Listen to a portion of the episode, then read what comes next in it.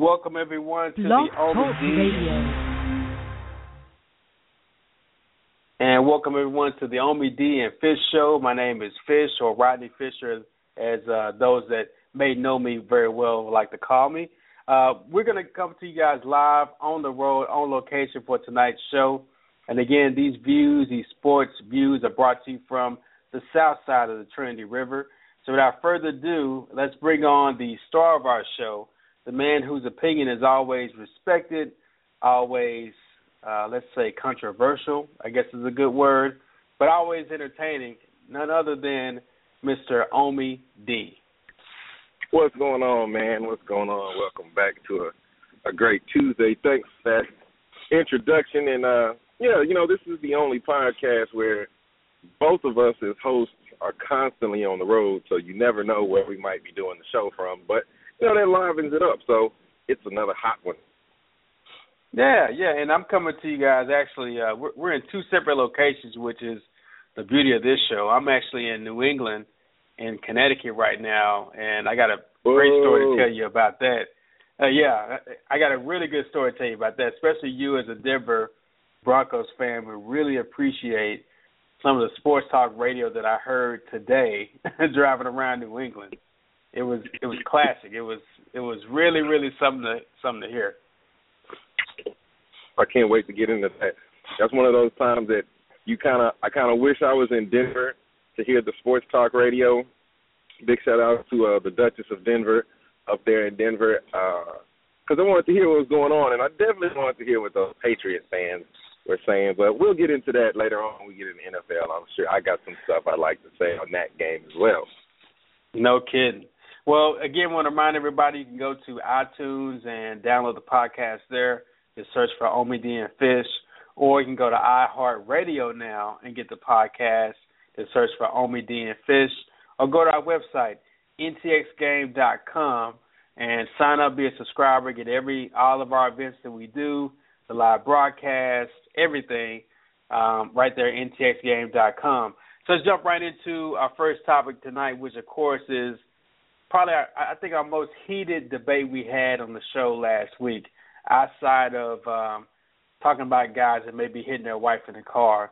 And that had to be the college football playoff rankings. So the new rankings are out, and everybody's been kind of waiting to see how we're going to react to them.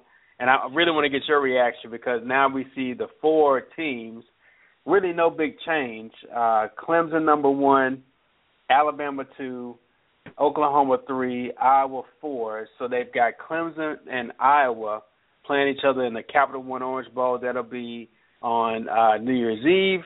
And then Alabama playing Oklahoma in the Cotton Bowl. That's on New Year's Eve as well, too.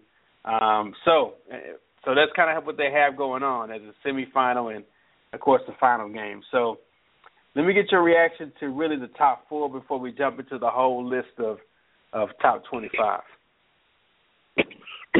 Well, of course, as you know, the top four didn't change much, as we said. Clemson still being the number 1 team. Alabama, of course, like I said, they played a really good game this weekend against Auburn. Auburn played them tough, huge matchup in the Iron Bowl for Alabama, but, they pulled it off. So I'd say they deserve to be somewhere around number 2.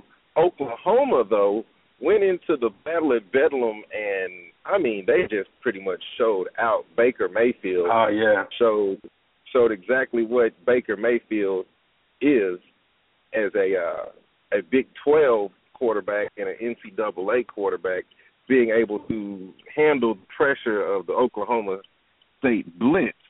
So I'm looking forward to seeing Oklahoma and Alabama face off. Last time Alabama and Oklahoma faced off, I believe it was the Sugar Bowl, and that started the downslide of what is Alabama's current bowl streak right now.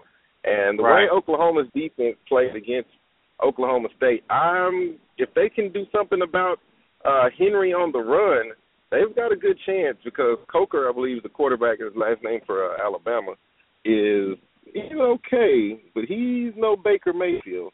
And then we got number 4 in there, squeezing it in, Iowa, undefeated. A lot of people are still saying Iowa hasn't really been tested by anyone yet. But to me, an undefeated team in D1 football is an undefeated team in D1 football.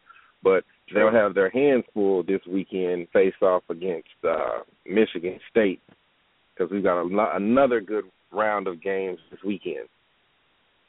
Well, you're right. There was no change at the top, and even Michigan State is still ranked at number 5, same as they were last week. And, of course, we know that game is going to be who gets that fourth and final spot. Will it be Michigan State? Will it be Iowa? You know, the question I want to ask you, Omi D, because you know, Mr. Tailgate State, you really have an eye for what's going on in college football because it's such a passion of yours. But what I want to ask you is really kind of, you know, what has to happen for any of those four teams to fall out of the top four?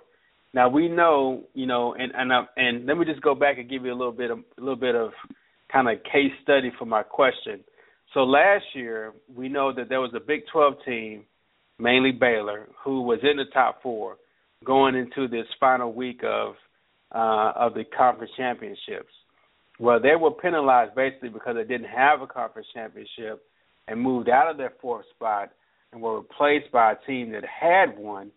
So I guess my first question is Oklahoma, without having a Big 12 conference championship game, do they run the risk of losing that third spot if, say Michigan State does beat Iowa, but they want to put them both in there? Or say Michigan State beats Iowa and they want to move Ohio State up, who only has one loss and is defending national champion.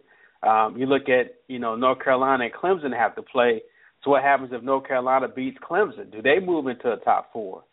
So there's still a couple of scenarios out there that could shake things up, but is there anything possible that would happen to move a Big 12 team out of that top four college football playoff ranking? I'm going to say as it stands, looking at the rankings, no.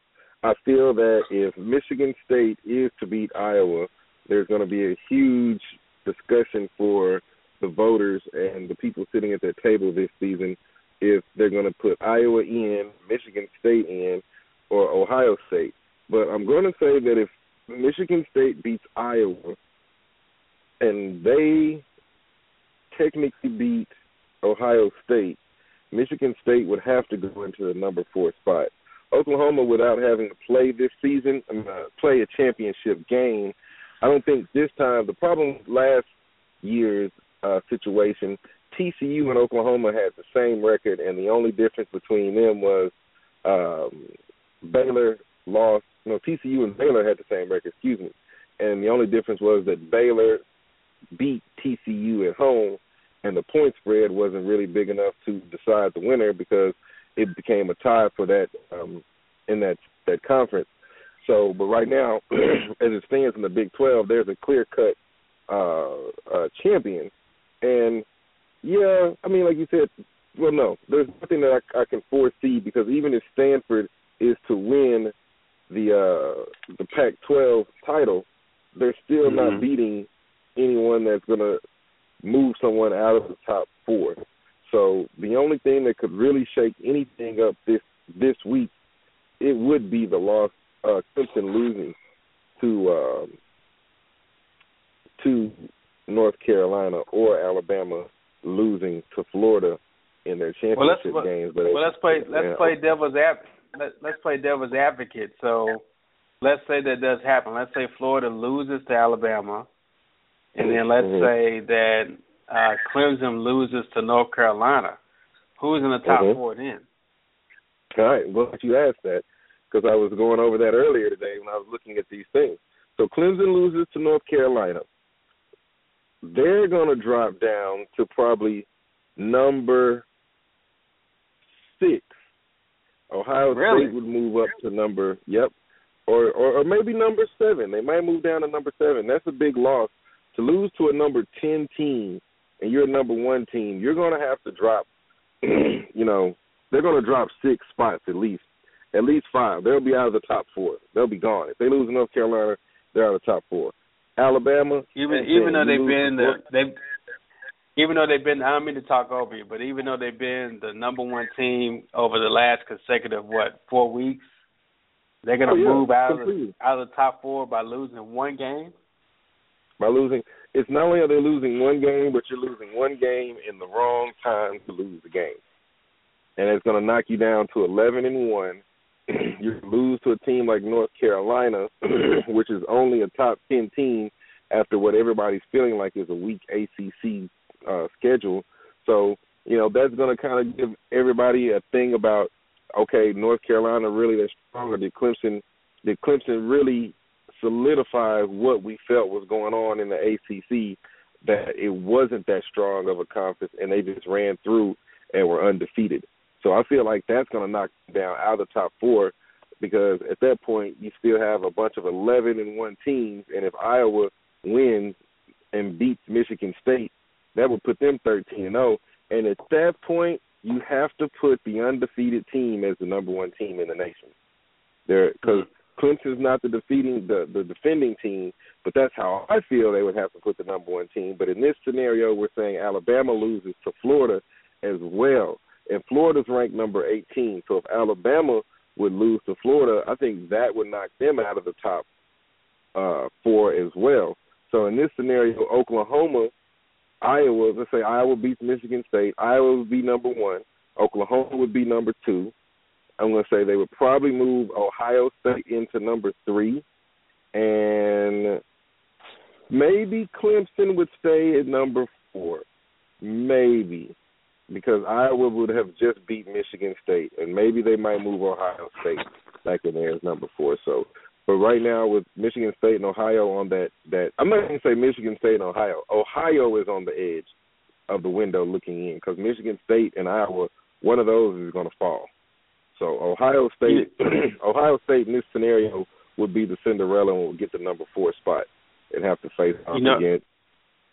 Yeah.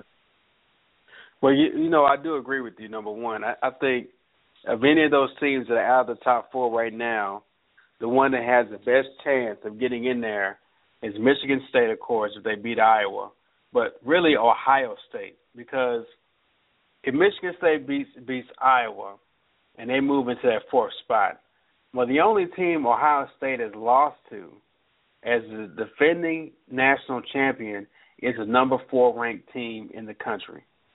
And how could you not allow a team to defend this title with one loss on their record? I mean, one loss. Only one loss. How do they not get an opportunity to defend their title? For some reason, I have a funny feeling that Ohio State's going to take somebody's spot in that top four. I think it's just going to happen. You know, it's a really good chance. If Michigan, like we said, right now, if Michigan State beats Iowa, they're in. If any one of the top two teams, Clemson or Alabama, loses, Ohio State's in. Right now, that is probably going to leave whoever is number four, number five can in, and if Stanford loses, that's going to move Notre Dame probably up to six. So, Clemson will probably be around there. But I'm hoping Alabama drops down to like nine, and they're out of it this week. So, go Gators. I know you're rooting for that. So overall, give me your impression of this kind of second year of college football playoffs, where we're at right now.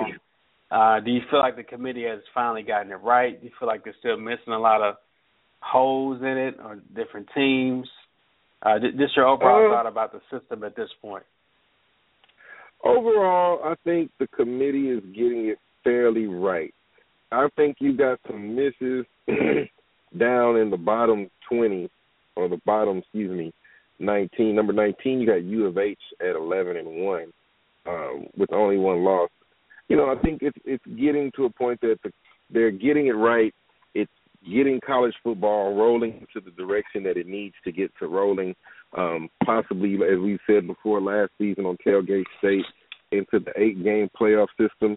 But I'm hoping it also gets college football, because you know, we got to look at the SEC's record in bowl games last year, and we'll have to look at the SEC's record in bowl games this year, and we'll have to look at all of these other schools in bowl games, and let's see if these schools that we are putting in the top five for so long and then they're coming in, and they normally do, you know, like the Big Ten or the school from the Sun Belt or something in a bowl, like the Armed Forces Bowl or the Chick-fil-A Bowl or something like that. But we have to really start taking into account the losses that these big-name schools are taking, or as we call them, big-name schools are taking to some of these schools like U of H.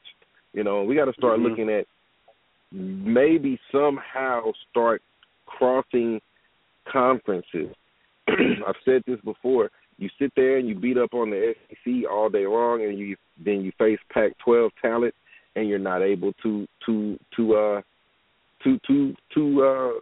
match up.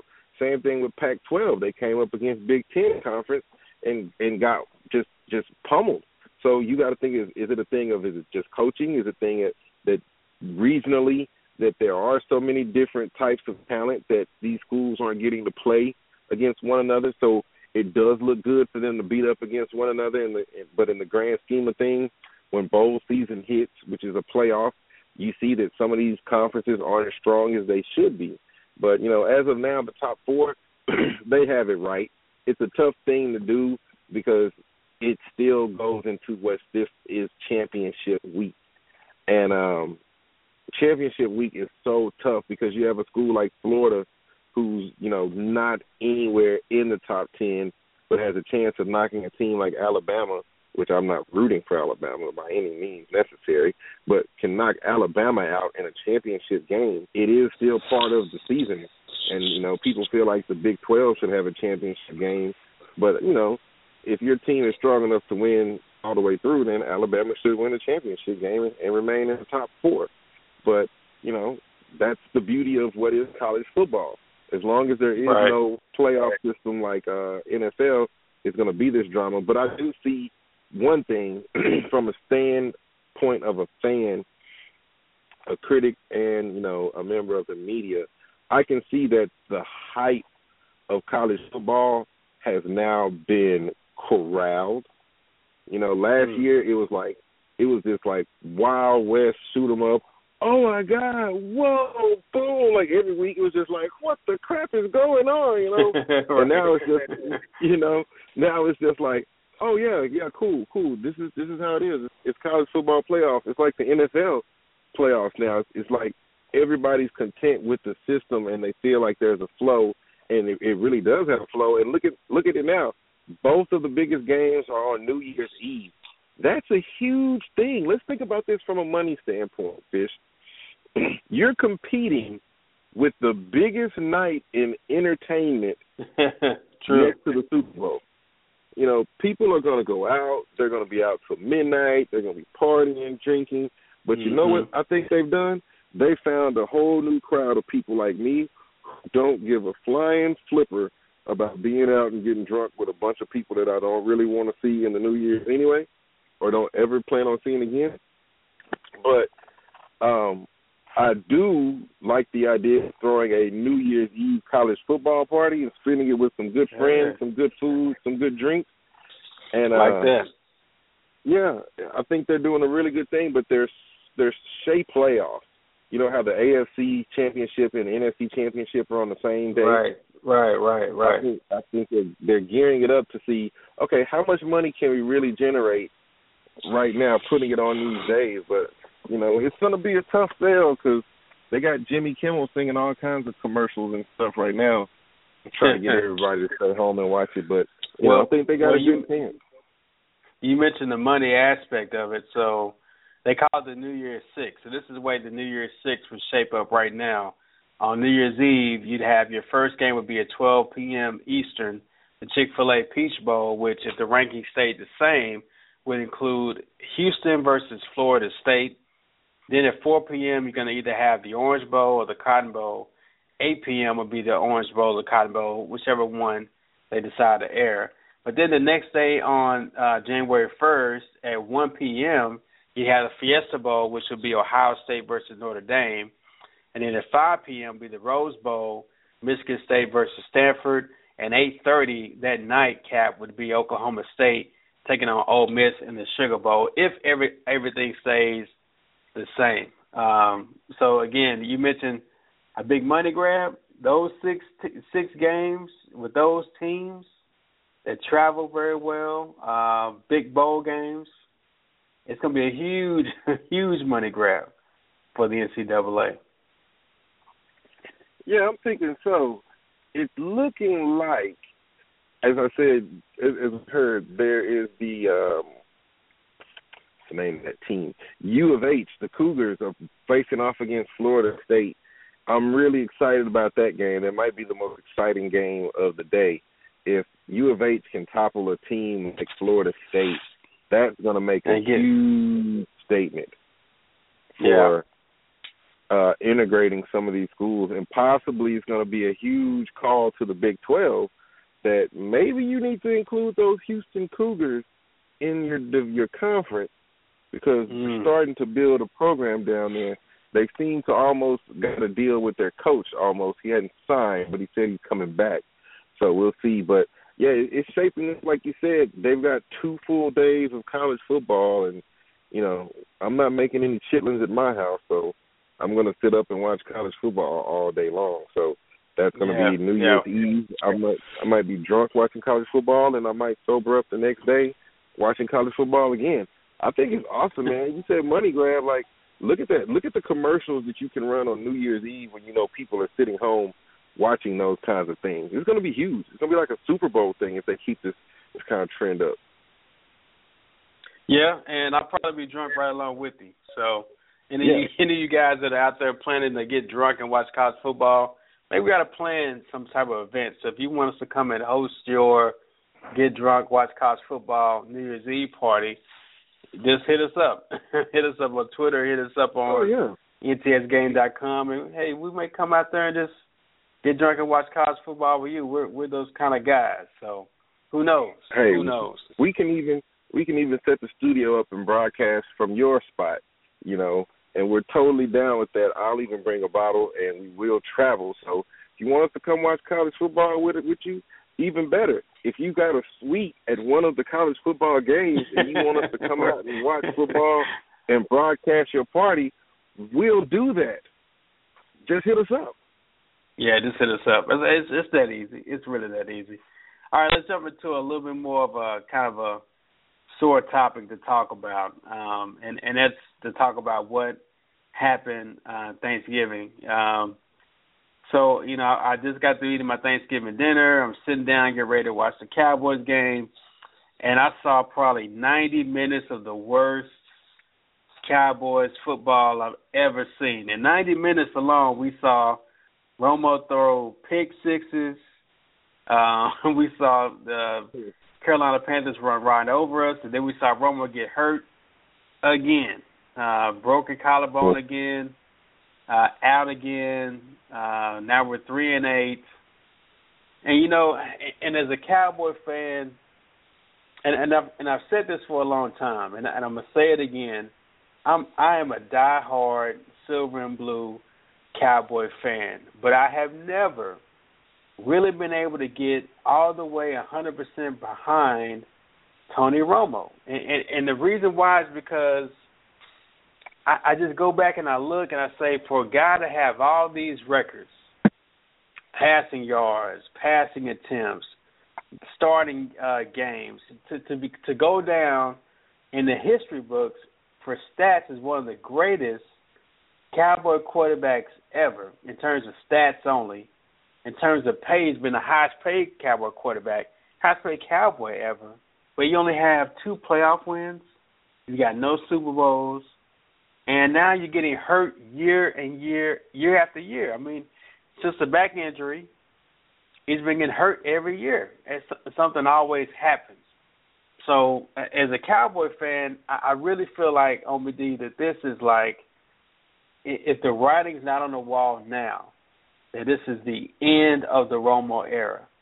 You know, I know he's, 34? This has got to be the end of the era. You can't rely on this guy for the next season. You can't rely on him anymore. You got to draft a quarterback. Now you're 3-8. He's not coming back. Okay, this is the year that you get that high draft pick. This is the year where you suck and you get a high draft pick and you draft a quarterback to play behind this guy. No more Matt Castles, no more Brandon Weedens, no more John Kidners, no more Kyle Ortons. We've got to find a quarterback to play with these young guys that we have on the team.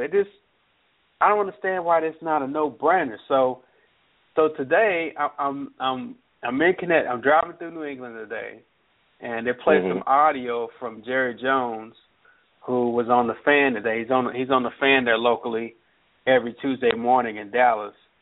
And Jerry Jones has the audacity, the unmitigated gall to get upset at the host of the show for them questioning, does he need to draft a quarterback and get ready to replace Romo? And this is what his quote said. He said, "This is not a damn debate, guys. You're asking me what I think, and I think we've got an outstanding quarterback ahead of us for the next 4 or 5 years. 4 or 5 years? 4 or 5 years? Am I missing something? I mean, am I just not – I'm not comprehending this at all." I think maybe we might be missing the fact that Jerry Jones might be changing color tone. And maybe he's looking at Jamil Showers on his practice squad as we've got a decent quarterback for the next 4 or 5 years if we can just get him working. I mean, because Tony Romo, you're right on everything that you said, Fish, starting with the fact of you are a true Cowboys fan, diehard Cowboys fan, because 3 weeks ago, all the Cowboy fans were talking about, yeah, everybody was talking shit about Romo now, and Romo's this, and this guy's a top-tier quarterback, this, there, and the other, and now Romo's hurt, and everybody's going, Romo, it's time to get a new quarterback, and he's out of here, and this, that, and the other. But it is the writing on the wall. It's huge. It should be spray-painted like something that came straight out of the 80s movie like American Graffiti or Breaking or something, that you need to start thinking about what's the quarterback situation. I think I've said it before. If you don't remember the early 2000s, the Quincy Carters and the Drew Bledsoe eras and the things where there was no quarterback situation in Dallas, yeah, you better start figuring something out because it's not looking good for Tony Romo. I will say this, and we didn't get this rolling at the beginning of football season, but you might have remembered me saying this when it came down to the Tony Romo injuries and the Dez Bryant injuries. And I'm a Cowboys fan.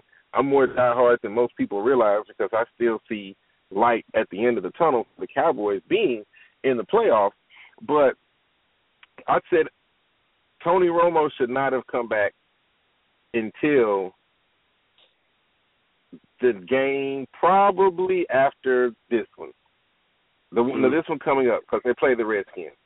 This is the game I felt like Tony Romo should have come back in the regular action, him and Dez, because at that point the division was struggling.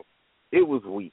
We were only 2 games behind. Well, 1 game behind, and we just needed some things to go our way. But either way it goes, if we beat Washington the last 2 games of the season, we would have stood a chance to been in it in our division. And we still do as the Dallas Cowboys. We have to beat Washington these 2 games. The Giants have to lose to Philadelphia because they just lost to Washington. They have to lose to Philadelphia coming up. And Washington has to lose 1 more game. I think they got to play Philly 1 more time. And if the Cowboys beat the Eagles 1 more time at the end, I think everybody will be tied atop, at the same record in the NFC. And, of course, everybody beat up on the Eagles. But in the NFC, and it's going to go down to tiebreakers, and the Cowboys beating the Redskins 2 games should take it. But like I said, that's a miracle to happen right now. But I hear that strategy, and there's a part of me that says, hey, there's a chance we can still get in there. But my thing, this is where I look at the situation now, Jerry. And if I could sit down and have a glass of Johnny Walker Blue with Jerry right now, we'd have a cigar, Johnny Walker Blue, sit in the suite, and I just have a conversation with him and tell him, look, Jerry, You've got a built-in excuse right now to suck. No one's going to be mad at you if you lose the rest of these games. No one's going to be upset if you go 3-13. Nobody's going to be mad. You don't have your quarterback. And you lost 7 straight games without him. Now he's hurt again. You can lose the next 5 games. No one's going to be upset. No one's going to be mad. No one's going to want to get rid of you. No one's going to be hollering, fire Jerry or get him out of GM. You got a built-in excuse to be the worst team in the league, get the best draft pick you can, and pick a quarterback. You got a built-in excuse. I don't know who's advising Jerry, and I know Steven is not smart enough to come up with this, but I would sit across the table and tell Jerry, look, man, this is your chance to draft a good quarterback. You mentioned some of the guys that, I watched that kid from Michigan play over the weekend, and to me he made every NFL throw imaginable. He's had a year under Harbaugh, and he looks like he could go and start for the 49ers. I mean, there are some quarterbacks out there that can really play. You can go get a guy. Matt Castle, Brandon Wheaton, any of these backup quarterbacks you see in the league right now. I mean, there's only one backup quarterback in the league that's doing anything. He's 40 years old. His name is Hasselbeck. That's it. Yeah. Everybody else can't win a game. You got to build an excuse to get the number 1 pick.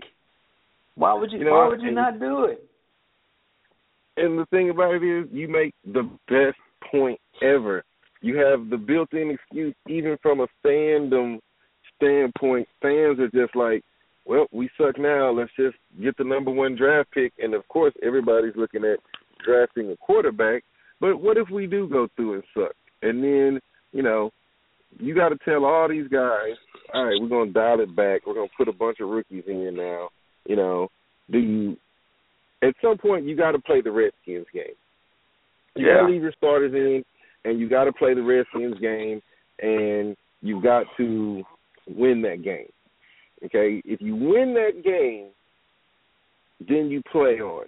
If you lose that game to the Skins, that completely puts you out of the playoff picture. You're completely out of the wild card picture. You're completely out of the playoff picture. It's time to start planning and plotting like you're the L.A. Lakers. It's the done deal. So I have to agree. Like you sitting down with Jerry with the Johnny Walker Blue. Yeah, man, it's time to look. But do you think Jerry is honestly going to take a quarterback in the draft? Man, how could he not? How could he not take one? But do you think he is? I think he'll end up taking a running back with his first pick. You should have did that this past year. I mean, I can go on and on and on with what me and Jerry would talk about. We got a lot to discuss, okay? But, man, this is your opportunity. This is the chance that you have to keep Romo on your roster, have a bad season, and no one will blame you for it. This is the chance. Dude, this is the opportunity to do that. It's the perfect opportunity. And it's the perfect opportunity for you to get, like you said, your future of your team, to get them there and have them sitting behind the guy or even working behind the guy or with the guy when he's injured, to learn an NFL-style offense and be the next prototype quarterback to the Aaron Rodgers story. Right. Sit behind Brett Favre for 4 seasons. Heck, let's look at Denver. It might be the Brock Osweiler story. You've been behind Peyton Manning for a couple good seasons, and you come out and you win 3 games. Not only win 3 games, but you topple the AFC giant, New England Patriots. So we're gonna talk about that, because I got some questions I want to ask you about Brock Osweiler. That's a good segue to that, but. Before we jump right into it, the last thing I want to ask you about the Cowboys, and I pondered this as I'm driving through the wooded areas of Connecticut today, is what was the first mistake? Anytime you have a season like this where it's mistake on top of mistake and the ball is rolling downhill, so to speak, and everything's getting worse and worse and worse, What was the first mistake? Was the first mistake not signing DeMarco Murray? Was the first mistake not drafting a running back? Was it keeping Joseph Randle, who claimed there was still meat on the bone, who was just arrested last week? He wasn't even on the roster. Was it bringing in Greg Hardy? Was it, you know, keeping Brandon Weeden? Was it? What was the first mistake in your mind to this disastrous season? I'm gonna say the first mistake. The first mistake was putting Tony Romo back in too early. That's what I'm gonna say. The first mistake was. He said, yeah, so you said everything was fine up until then. I'm gonna say everything was playable and playoffable until then, because I'm still standing on the fact of had you done these injury recoveries the correct way, knowing one thing, that if a rock is rolling down the hill, you don't try to stop it while it's rolling. You make a plan to either slow it down or what you're going to do when it gets to the bottom of the hill. And I don't think the Cowboys really ever saw themselves heading downhill until they realized it was too late and they were already down there. And then they got that point, they panicked. They wanted to bring Romo back. And I think the fans kind of had something to do with them screaming, Romo needs to come back, man. 8 weeks is 8 weeks on an injury. And, yes, your opposite throwing arm, but, man, that's a bone. And like you said, you're getting old in football years, and you're not going to recover as fast as you did in your 20s. And that bone is not going to mend. So he needed some extra time, and they didn't need him back. So, yeah, I came by putting Romo in too early. But if you want me to say something that happened early in the season, yeah, I'm going to say keeping Dunbar and Randall and not clearing some room for DeMarco. But I think also that came on DeMarco by wanting so much more money and going to Philadelphia, and he still is having no chance. So can't always be greedy. Well, I think you had a good point where you said if a rock is rolling downhill, you don't jump in front of it to try to stop it. You try to, first of all, make some type of plan about how you're going to slow the rock down. And throwing Romo out there was kind of like, okay, well, throw Romo in front of the rock. He'll stop it. And it didn't work out like that. To me, I think the first mistake is not keeping that team you had last year, the 12-14, not keeping them together. That was the first mistake. You had a team. You had guys that were there that had a mission, that felt like they left some food on the table, so to speak. They wanted to go back and continue what they had the previous season, and then you let everybody kind of go on about their way. You know, DeMarco Murray, a few other guys, and I just feel like not keeping that team together the way it was the first mistake that helped kind of make this a disastrous season. But, Jerry, if you're listening to me, come on, man. This is it. This is it, Jerry. I'm going to put some faith in you here. But I'm losing it really fast. So you mentioned quarterbacks and backups, so I want to talk about your Denver Broncos real quick and get your thoughts on what was a beautiful Sunday night game. As everyone knows, I'm not a New England Patriots fan by any means. And to see them lose like that to Osweiler, a backup quarterback, the understudy of Peyton Manning, come out there and win that game. And then the way they won in overtime, running the football, it was great to see. So I want to get your take on kind of how you felt about that win and what this means for Denver overall. Well, as a Denver Broncos fan, that was a great win. If you follow me on Twitter at the 777 Kid, I say the future looks pretty good for the Broncos with Brock Osweiler. I mean, the guy was making some throws, and, you know, it was his first start, and it was a rough field. It was cold in Denver, snowy. You know, things weren't even really going the way that Tom Brady likes to go, and, you know, they used to playing in crap up there in crap England. But it was good to see the running game, C.J. Anderson get his legs under him and get down the field. And then Osweiler, you know, he figured it out. He figured out how to throw a ball in conditions like that to give his receiver an opportunity. You know, you can't throw him on a rope because they can't react as fast. You just have to let them get in position and throw it up. And that's what he did twice. He did it to Sanders, which got him down there, and he did it to Demarius Thomas with two key grabs that kind of really broke New England's back. But, you know, New England, I will give them this much. You know, they didn't have Amendola. They didn't have Edelman. And, you know, then Gronkowski got hurt, and their feelings were all hurt. So, you know, that's their excuse for losing, that we lost Gronkowski and we were all, like, down and stuff, and that pretty much just ended the game for us. Like, you know, they're not an NFL quality team without Gronkowski, but, you know, I'm not going to say who's a whiny baby, but go Gronkowski. Well, let me tell you who they're blaming, because all day today I'm listening to 93.7 WEEI here in Boston, that what they call themselves the Patriot Station. And all day, every call, every person, every guest, from Teddy Bruschi to Rodney Harrison, everybody that was on the show, on the radio with them today, blames the referees. I mean, you have people calling in saying that, oh, it's a conspiracy theory because the NFL doesn't like Brady, or the NFL doesn't like the Patriots. The referees blew that game. I mean, they gave the Broncos zero credit for winning that game. I mean, none. I mean, every host I heard today blamed the referees. This should have been called. That should be called. He missed that call. He missed this call. The referees took that game from us.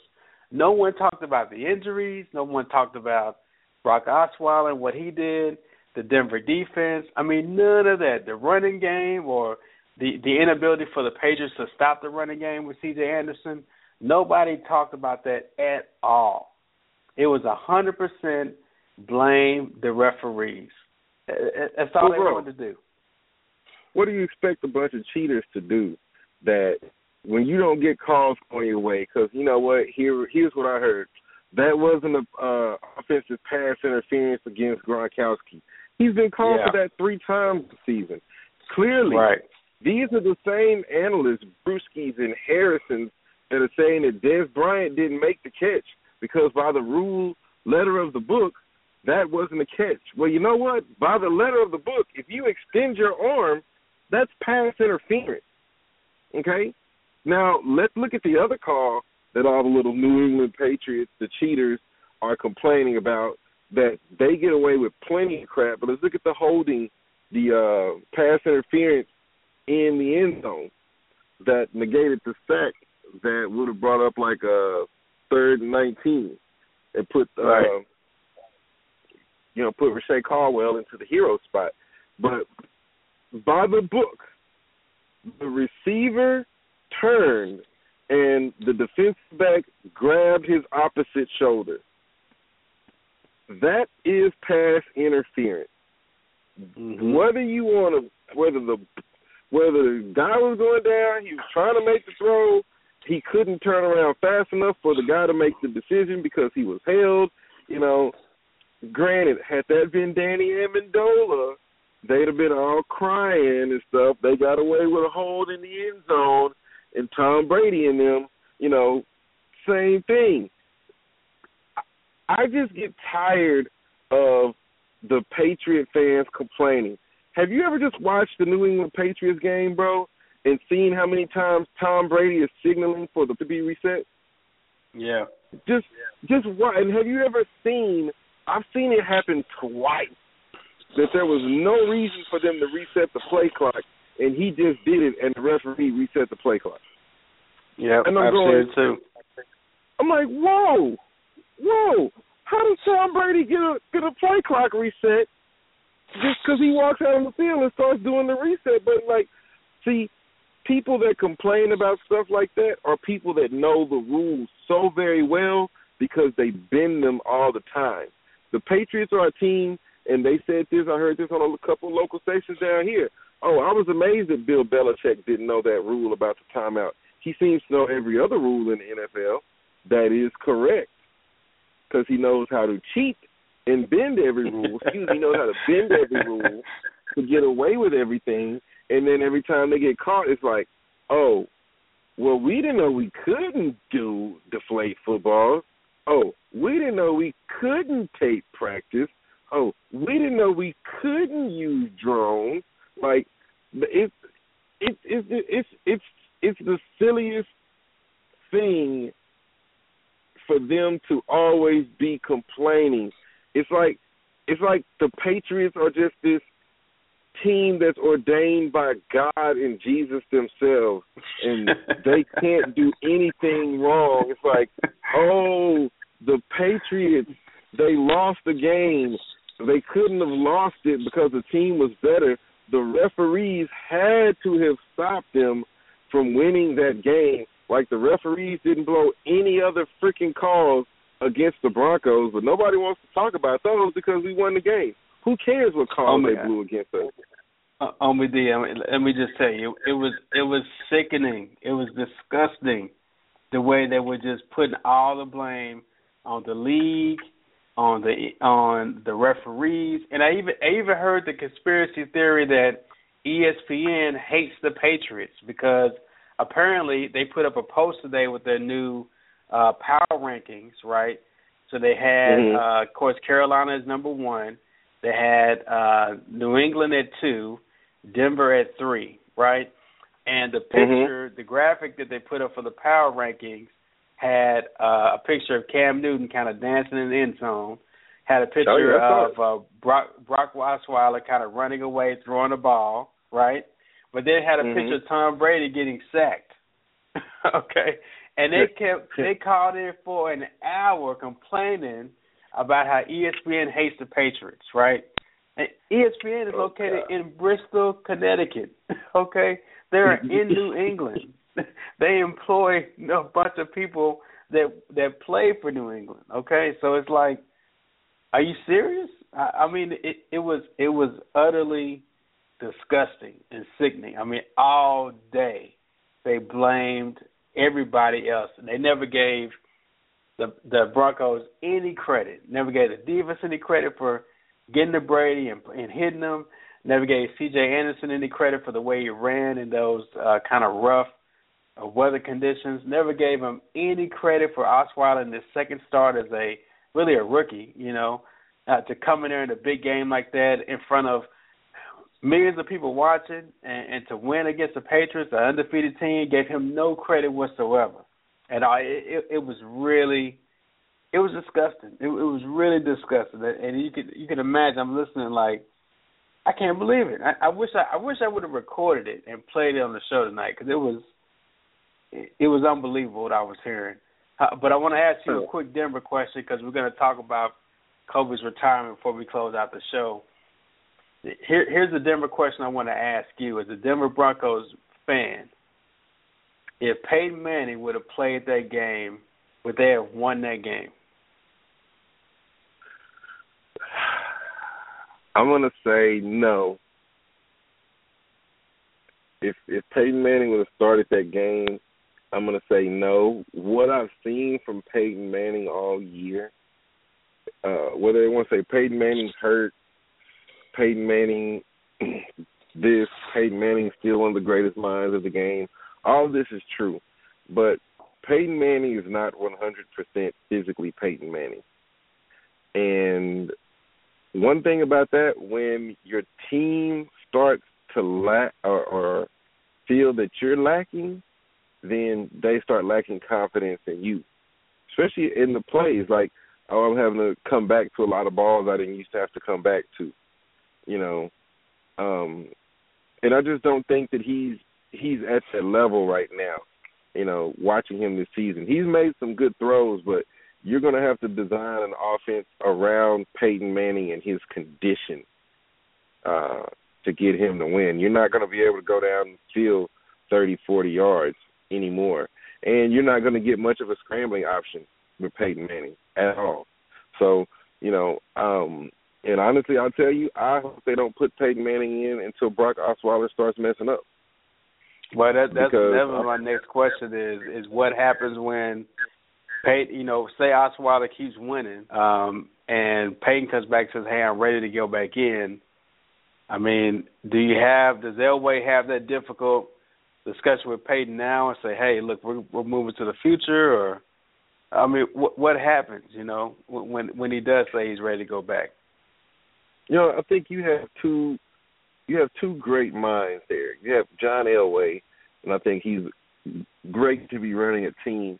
But I think you also have Peyton Manning, who's intelligent to realize what he is. He's a competitor, but I think he's also an intelligent individual to realize that he was brought in and he wasn't given, you know, he wasn't going to be able to play 3 or 4 years ago with that neck injury.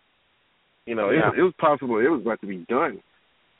So he might be taking a page from the Kobe Bryant story in the next couple of weeks. And if Osweiler keeps doing pretty good, he might just say, hey, at the end of this season, I'm going to announce my retirement because, you know, it is a physical game. You keep taking hits on an injured neck. Look at Tony Romo. Yeah, right. You know, stuff like that. Who would have thought that Romo is going to be more fragile than Peyton Manning? Exactly.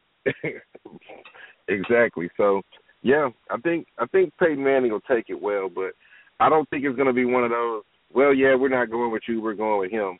I think it'll be one of those Peyton Manning is not going to want to go back in until he's needed, because I think he's more mature now and smart enough to know that at some point every team has to start working into the future. It happened to him in Indianapolis. Although I think you're right. I think the best decision is to do what it takes to win games. But inside, I know for a fact they're going to put Peyton back in. They're going to give him the opportunity to throw them out of a playoff win. I hope it happens sooner than later, because I hate for it to be round one of the playoffs and then you put Peyton Manning back in and he has to lose another game. And anyway, I just think that in that game, with the way he's been throwing the ball, not having a lot of touch, he already said he couldn't feel the ball real well in his hands in cold weather. They would have lost that game. Mm-hmm. And there's no doubt about it, would have lost that game. I have to agree with you. We'll jump into some Kobe Bryant retirement talk real fast. But before we do, I want to play this interview. We'll take a break and leave you guys with this interview that I found, a very rare interview. I played this on the All-NBA podcast last night. But this is Kobe Bryant's interview with the legendary broadcaster Chick Hearn, who has a bronze statue of himself outside of Staples Center. That tells you how big Chick Hearn was for Los Angeles Lakers, just the whole entire Laker nation. But this is Chick Hearn interviewing Kobe Bryant as he made his first start ever in the NBA. So I want you to kind of hear what he has to say, and then we'll play his retirement speech, so to speak. And I want you to hear the contrasting difference between the two. So here's Kobe's first start in the NBA. We'll be right back. Well, he might be only 18 years and 5 months old, but this guy can do everything that the veterans can do and do it better, perhaps. Kobe Bryant, last night you get your first start as a pro. How'd it feel? It felt good. It felt great. You know, going out, you know, for the starting lineup. You know, I tried to keep a straight face and keep a serious look, but, you know, I couldn't help but cracking a little smile. Do you get a little feel of palpitation? Sure, because, I mean, you're so excited to get out there at the beginning of the game, and I haven't done that since high school. Right. You know, so I naturally get excited. Speaking of high school, how big was the gym you played in Marion? How many people? About 500 people. 500? About 500 people. This seat's 26,000. Yeah, I'm looking forward to it. The last time we were here, you played, I think, about 6 minutes. I was looking at the box score. It didn't get in. It was garbage time when you got in. Now tonight, being in the real time, what's the difference? Well, the difference is you have to make a contribution early on. You know, you have to go in there and produce right away and get the ball into the big fella, get Eddie some looks. And you know, whereas when I got in there, it was in the garbage time or the bench, you know, I really didn't have to produce. I didn't have all the pressure on me. You know. You had to produce Sunday, though, at Seattle. That was a tough game, pressure-packed. You were in the final minutes, and that bank shot you made from about 18 feet was a beautiful shot. Thank you very much. That might have won the game. Really? Thank you. I got put in that situation. You know, I was thankful for getting put in that situation. That once I was in there, I had to go in there and respond. Do you like pressure? That's why you averaged 31 in high school, 12 rebounds and so forth. Made 50 points a couple of times in a game. I guess so. You ran the show. Yeah, well, in high school I had to. Did you have a big center? I was a center. You were the center? I was a Shaquille O'Neal, Lower Marion High School. This is Shaquille O'Neal. Blocking shots, pushing the break, passing the ball and so forth. You remind me a lot of Magic in many ways. When he gets a chance to flourish, put on a little show for the fans. You do it at the end of a play. Why not? Sure, why not? I mean, it's there. Might as well give the fans something they can enjoy. Right. Absolutely right. Has Magic ever counseled you, ever told you anything about the game? Not really. We really had the opportunity to talk so far this season, but I'm definitely looking forward to having some conversation with him. I know you've had a lot of conversations with Jerry West. I don't know if you know how good he was as a player, but he was as good as that ever played the position. Has he ever talked to you? Sure. We've talked many times, whether it was coming off a screen or a jump shot or, handling the ball in certain situations. Well, we've talked many times. What about Shaq? Shaq talk every day.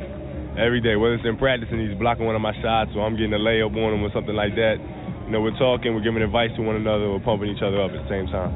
He really, really is a nice man. Yeah, he is. He's like my older brother. You have an older brother? Shaquille O'Neal.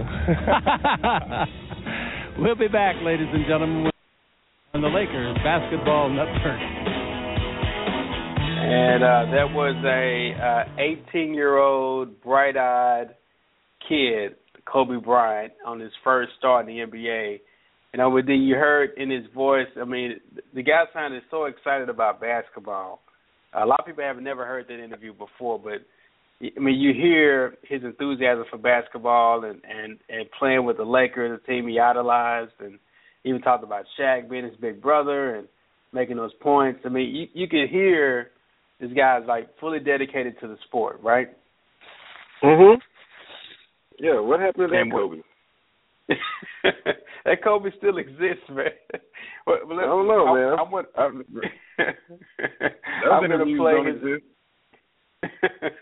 I'm going to play Kobe's kind of retirement talk real fast, and we'll come back. We'll talk some thoughts about Kobe. But listen to the difference now as Kobe, after he made his announcement last week about retiring, this is what he said after that Pacers game.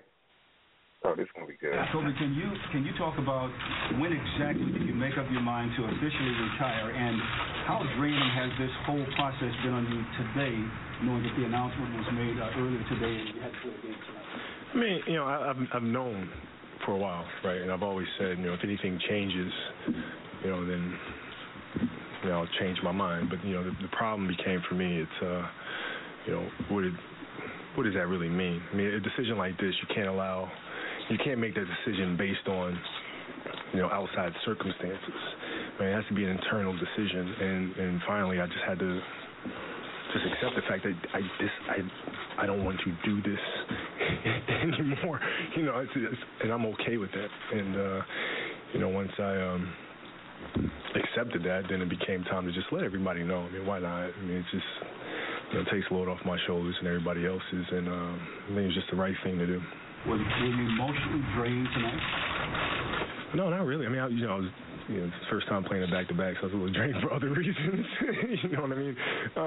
But no, it's I honestly feel good about it. I really do. I really feel at peace with it, and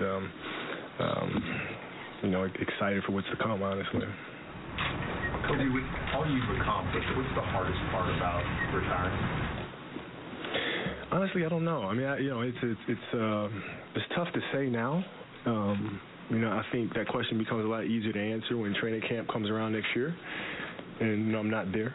I think that becomes a question that's a little bit easier to answer. But right now, I honestly feel really at peace with it. And I've worked so hard. I work really, really hard to try not to play like crap, and I just do everything I possibly can, and I feel good about that. Well, you had said you didn't want this farewell tour. Now that you've announced it, or you willing to accept it, especially starting back? No, this is extremely uncomfortable for me. For me, it's the amount of respect that I have for the fans on the road. I honestly. If anything, should be thanking them, and I think just the mutual, the show of mutual appreciation and respect for each other, to me, is enough. But I really can't thank the fans enough, man. I mean, it's been such a motivator for me and such a catalyst for everything that I've accomplished. So I have so much respect and love for them. You've come into this. That's when you started. You got to start in Philadelphia, too. What's that going to be like? All right, we'll stop it right there, but he goes on and on. But let me bring Omi D back in because couple thoughts. First of all, Kobe's one of my favorite players of all time. I'll just go ahead and say that. Those of you guys that have ever heard me broadcast before know how much I love Kobe Bryant. It was one of my first big interviews I ever did, was talking to him one-on-one. And that was one of the only players, the athletes I kind of met that I felt a little bit starstruck by meeting because I always watched him for so long. But, you know, the thing I find interesting about his announcement now is, you know, when he says things like, I can't do this anymore, or this is the time, I think someone needs to remind Kobe that you've got about 64 games left in the season, right? So it's kind of like, if you're going to retire, just go ahead and do it now. I mean, don't even put yourself through going through this long process, but in a way, I understand why he did it now, because now, as bad as the Lakers are, who lost tonight to the 76ers, who snapped an 0-18 winless streak, to beat the Lakers tonight, his last game playing in Philadelphia, his hometown. But now he gets to go around the league, and everyone is focusing on how bad he is of a basketball player now. They can really focus on his career overall. No one's going to say anything bad about him anymore. The interviews are going to be different. They're not going to focus on what he did that night. So they could go through and lose every game from here on out and still pack out every arena, still sell plenty of merchandise, and he could still kind of go around and hear everyone congratulate him and tell their good stories and good feelings about Kobe and not be so much about, man, how bad he is right now. And I think that's probably the biggest reason why he decided to come out now with 60-plus games left to say that he doesn't want to do it anymore. Perfect time. Like you said, the Lakers get a farewell tour, and they can suck as much as they want. But, yeah, you think about, you nailed it right on the head, how the interviews have changed from, oh, Kobe was, 3 for 14 last night and he's looking terrible, to, hey, that guy just played our arena for the last time and he might have scored 6 points, but, man, it was good to see Kobe Bryant one last time, It was, nobody's expecting Kobe to put up 55 in his farewell tour. They just want to see Kobe hit a couple free throws and wave to the crowd, and that's it. Like he did a good thing, like you said. He probably made the Lakers some money, saved himself a lot of heartache and sleepless nights. But you also, like you said, I heard him say in an interview, I don't want to do this anymore. You got 60 games left. You're going to have to do something. Yeah. you just can't do nothing. Yeah, I don't do this anymore. So, but that's so. How do you rank? Go ahead. Let me say, I did hear some life in his voice that I normally don't hear in interviews with Kobe Bryant. So maybe he is happy. Maybe basketball has been a stress on him for the past 10 years. Well, one of the things he went on to say in that interview was, how he knew it was time, because he said when he would close his eyes and think, he would always think basketball, always, since he was a kid. But lately, when he closes his eyes, he thinks about things outside of basketball. Like, he can't fully focus on basketball anymore, And that's kind of how he knew his obsession with basketball was over, Michael Jordan said kind of the same thing, too. Once he quit obsessing about it and thinking about it, then it was it. It was a wrap. Yeah. You're right. I can see that. I mean, same way with me with radio. It's like, as much as I try to get away from it, I always seem to come right back to it. So yeah, once you can live without it, it ain't the same.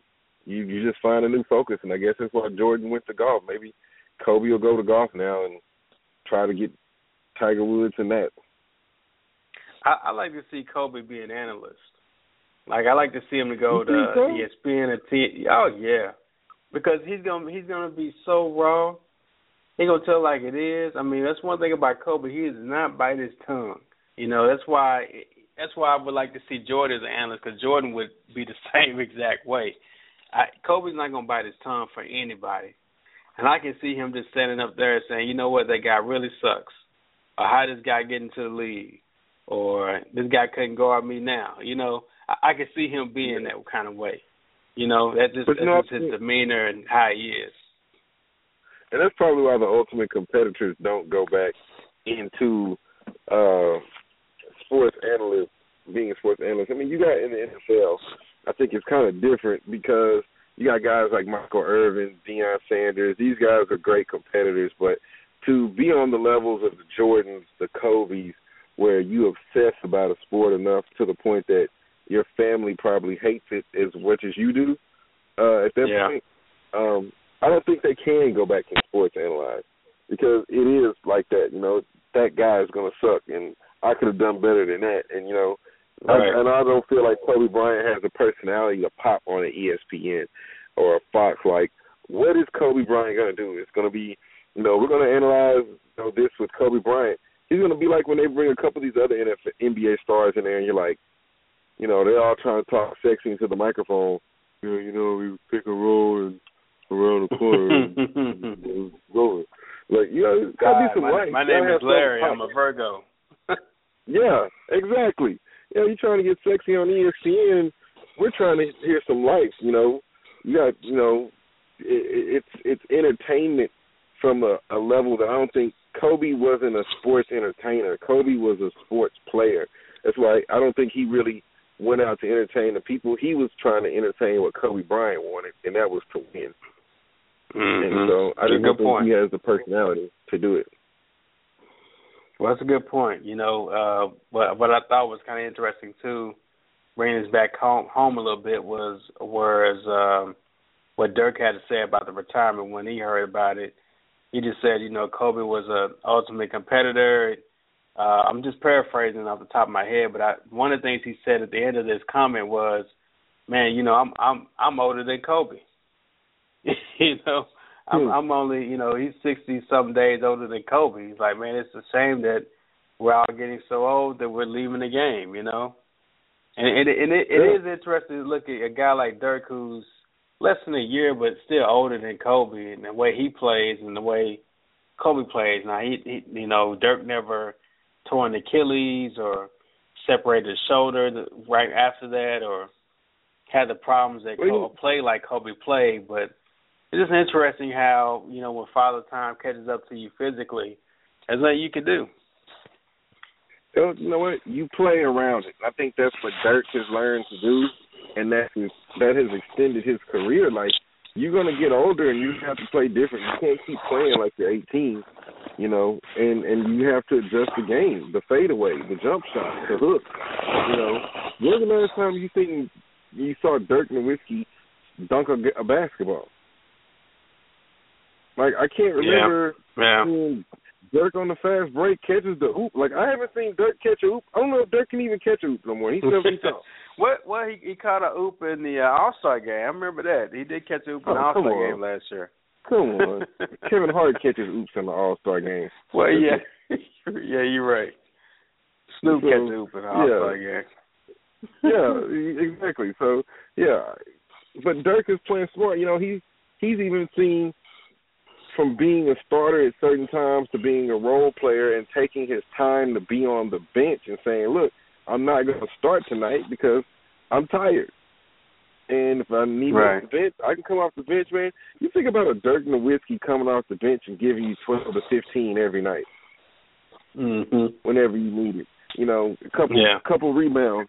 You know, and you're breeding and you're training your rookies, your centers in, and you have that guy to be on your bench, like you said.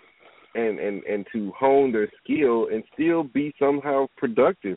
I think Kobe just missed his window to be that sixth man to ensure his legacy, because the past 5-6 years when they've been trying to build in L.A., Kobe should have started working his way onto the bench. and producing from the bench and starting to develop talent. Like, I just think he selfishly took money from L.A. and selfishly took time. He gave them 20 years of basketball. I mean, he's the only player in NBA history to spend 20 years with the same team. I mean, he is the greatest Laker of all time. I mean, I think he deserved everything they gave him. They made a ton of money off of Kobe, and he did him another big favor by announcing their retirement early enough where they can make all the money they can off of it. His final game, I think, is April 13th, and it's a home game at that. So, I mean, they're going to make a ton of money off of Kobe now. And like you said, he did him a favor. He's going to make a lot of money. He's made a lot of money. He's going to need a lot of money because now that the league is not paying him no more, he's probably going to get a nice little retirement. But, you know, Kobe's going to have to I'm going to see what he's going to do. Is he going to do endorsements? Is he going to host? What's going to happen to Kobe Bryant? Oh, yeah, his shoe legacy will probably stay around. As we close out our show, a good question to close out on is a year from now, what will Kobe Bryant be doing? Well, let's say 5 years from now, Kobe Bryant will be doing what? I say Kobe Bryant will be doing what Snoop is doing. I think he'll be funding his kids' basketball leagues and stuff like that. But I don't think Kobe's going to do anything in the NBA. He might at some point. I don't think he has that drive, that desire like Jordan does, you know, to own a team and be in there and be the business guy. I think Kobe's going to take his money, he's going to take his hot wife, and he's going to walk off in the sunset, and he's going to slowly make money off of shoes, Kobe Bryant jerseys, appearances, the occasional little coaching deal, but yeah, I think he's just gonna kind of become a member of LA society or wherever and just be. But you'll just, you know, he'll surface every now and then like some of the old greats at the All-Star game and stuff like that. But I don't think you're gonna see Kobe being like Michael Jordan is. I think Kobe's gonna be involved with some team, in an ownership group or something. It may not even be an NBA team, maybe a international team. I think he's going to be involved some kind of way in basketball. Well, that does like it for soccer. Us. Go ahead. He does like soccer. He does like soccer, bro. Yeah, you never know. Well, that does it for another episode of the Omi D and Fish, episode 002. Make sure you guys check us out next Tuesday night. We'll be in studio next Tuesday, so check us out on ntxgame.com. Go to iTunes and download the show there. You can also pick it up on YouTube now, iHeartRadio, TuneIn, you name it, everywhere. It's everywhere. So follow us online. Follow Omi D at the 777 Kid. You follow me at Rodney R. Fisher on Twitter. So, in other words, we'll see you guys next week, and I'll go back to New England where it's all Patriots all the time, I guess. So, go Broncos. All right, thanks for y'all tuning in. We'll see you next week. Omi D and Fish. We out.